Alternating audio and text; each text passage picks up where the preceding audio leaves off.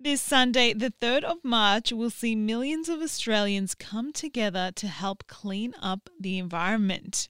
Clean Up Australia Day started over 30 years ago by an average Australian who had the idea of making a difference to the environment. The day has now evolved into the nation's largest community based environmental event. Vanessa Gatica speaks to Pip Kiernan, the chair of Clean Up Australia, about how the event all started.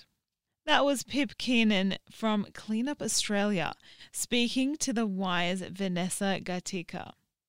Yes, so it was established back in 1989 by my father, Ian Kiernan. He was a solo yachtsman and a builder, and it was during one of his races around the world that he was really struck by the amount of pollution in our ocean, particularly plastic pollution. So that really drove him to come back and start something to address that back in his own country. And he started with Clean Up Sydney Harbour in 1989, and 40,000 Sydneysiders turned up for that first event. And then the following year, it became a national event with Clean Up Australia Day. Uh, so over that time, we've had more than 21 million volunteers join us to Clean Up Australia. And we're best known for that week of action with Clean Up Australia Day in the first week of March every year and Schools Clean Up Day the Friday before and Business Clean Up Day the Tuesday before. But our work continues all year round, so we support the community uh, to clean up any day of the year, and many, many groups do do that all through the year. And we also do a lot of work around prevention of litter. So we put out lots of information um, on our website and our blogs and through media around what are the simple things each of us can do to prevent litter at the outset, and also working with businesses to try and address um, the amount of single-use waste we generate, the amount of litter that we produce. Clean Up Australia Day has become a significant environmental event. How do you envision this year's event contributing to raising awareness and fostering a sense of environmental responsibility among participants.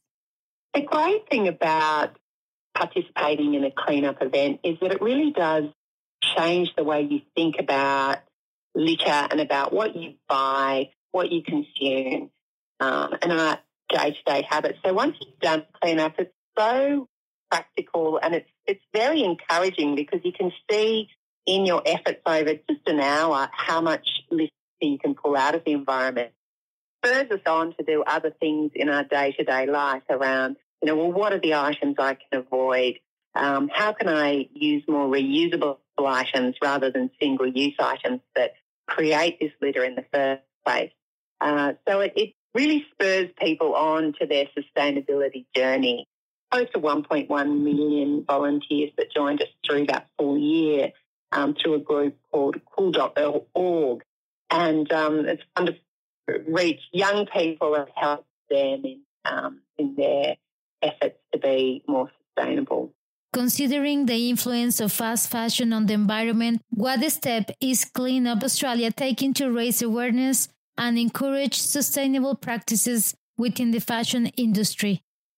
Fashion is a topic that we talk about frequently at Clean Up Australia because um, textile and fashion waste actually contributes so much to what goes to landfill every year. And a lot of it is um, effectively plastic textiles, so synthetic materials that are plastic that uh, you know, take so long to break down. And when they break down, it's into microplastics. And when they're in landfill, they give off methane. So we talk about thinking about how we can avoid fast fashion, how we can avoid these synthetic items that are made to be used for a short period of time and then tossed away. So things like can we rent something? Can we borrow something rather than thinking, oh, I'll just buy this item that I might just wear once and it, and it then gets discarded. Also, a thrift shop is that you're actually helping other charities as well. So not only are you helping the environment,